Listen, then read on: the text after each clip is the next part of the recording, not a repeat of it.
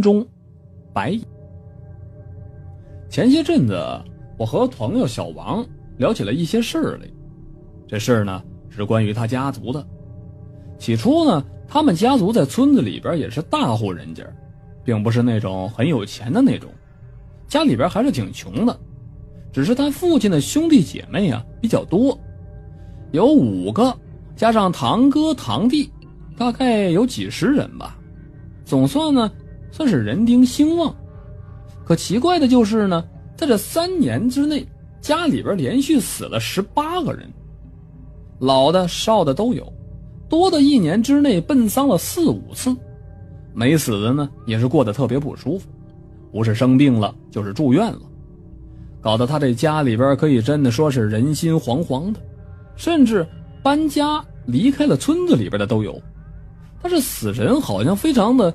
眷顾他们似的，离开了老家，也照样摆脱不了厄运的跟随。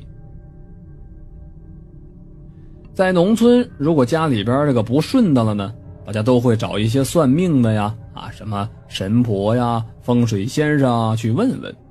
这个现象是很普遍的，甚至呢还有些神秘，神秘到用科学没办法来解释的地步。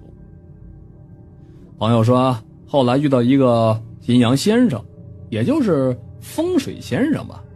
长辈呢带他去了家里边的坟地看了看，看了半天之后，朋友当时说他原本不相信这些个什么神棍之类的人，自从这大师出现呢，彻底让他心服口服了。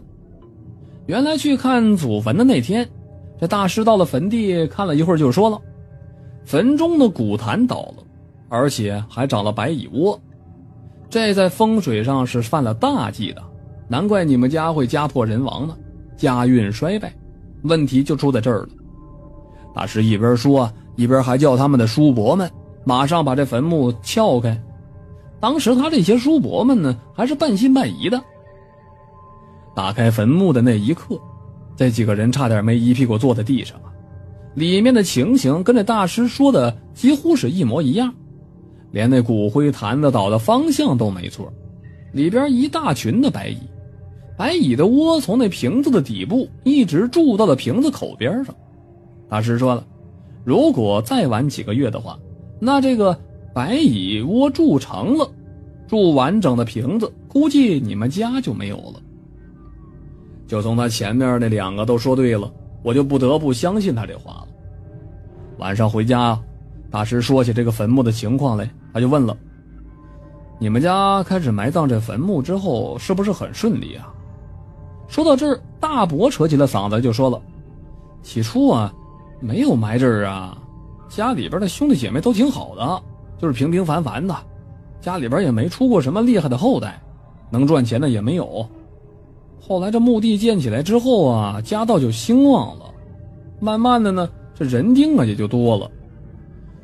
五个兄弟啊。”干啥都挺顺利的，而且他们五家呢都出了一个比较厉害的人，当官的也有了，大老板也出了好几个，其中有一个啊，就是我朋友他哥哥。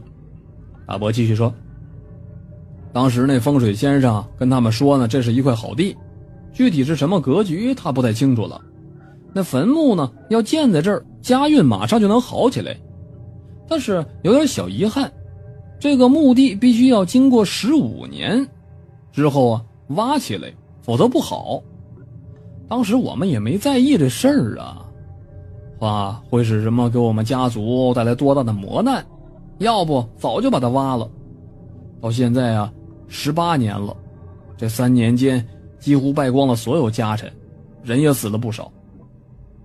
说到这儿的时候啊，这朋友小王擦了擦眼睛，我就继续的问：“那你们家后来怎么样了？”他说。后来，自从把这坟墓挖开，家里边的亲戚的生病呢都好了，到现在家里边没出过什么大事又回到了以前那种平静如初的状态了。好了，这就是今天的故事。